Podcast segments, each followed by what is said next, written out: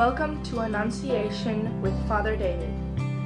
Father David is the priest at Annunciation Greek Orthodox Church in Decatur, Illinois, where every week people are connected to the ancient wisdom of Orthodox Christianity.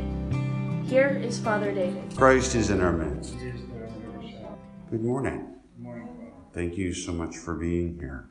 St. David of Wales uh, was a bishop in the 7th century, and he accomplished many things. He took part in local councils against heresies.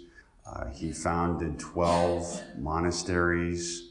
Uh, he became the patron saint of Wales.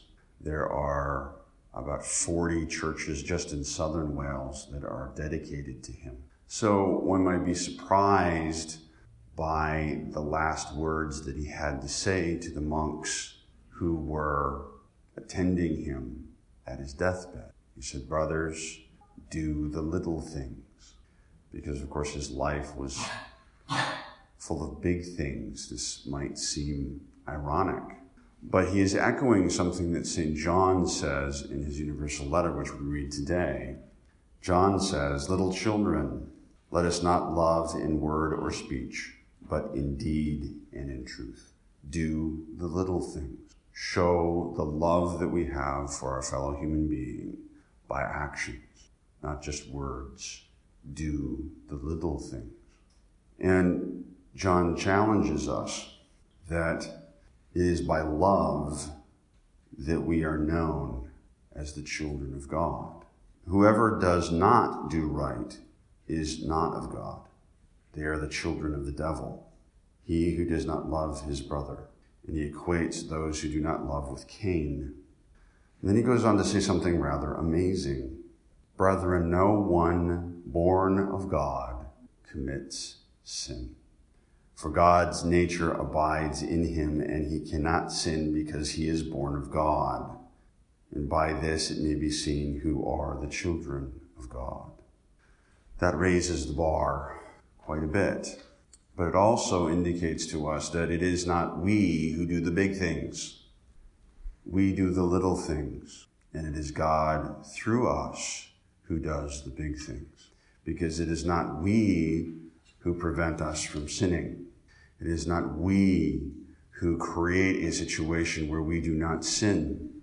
Rather, it is Christ who came, became incarnate, and died on the cross, went to the tomb, rose on the third day, ascended into heaven, and is enthroned at the right hand of the Father with our very nature, so that as the disciples in today's gospel reading partake of the body and the blood of Christ, so that God Himself enters into us and sin is eradicated because sin is the separation of God from man.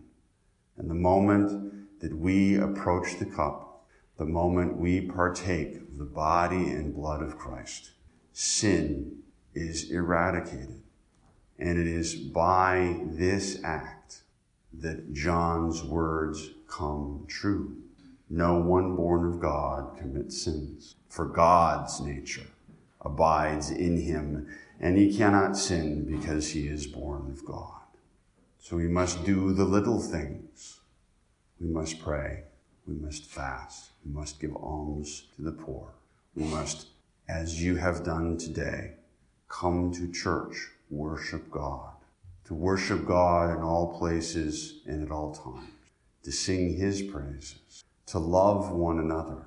To help those in need. To do the little things, as St. David said.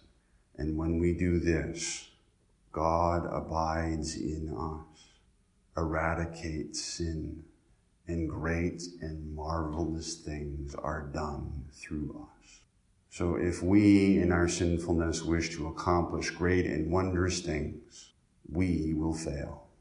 But if we follow the advice of St. David and do the little things, it is God who will accomplish great and wonderful through us.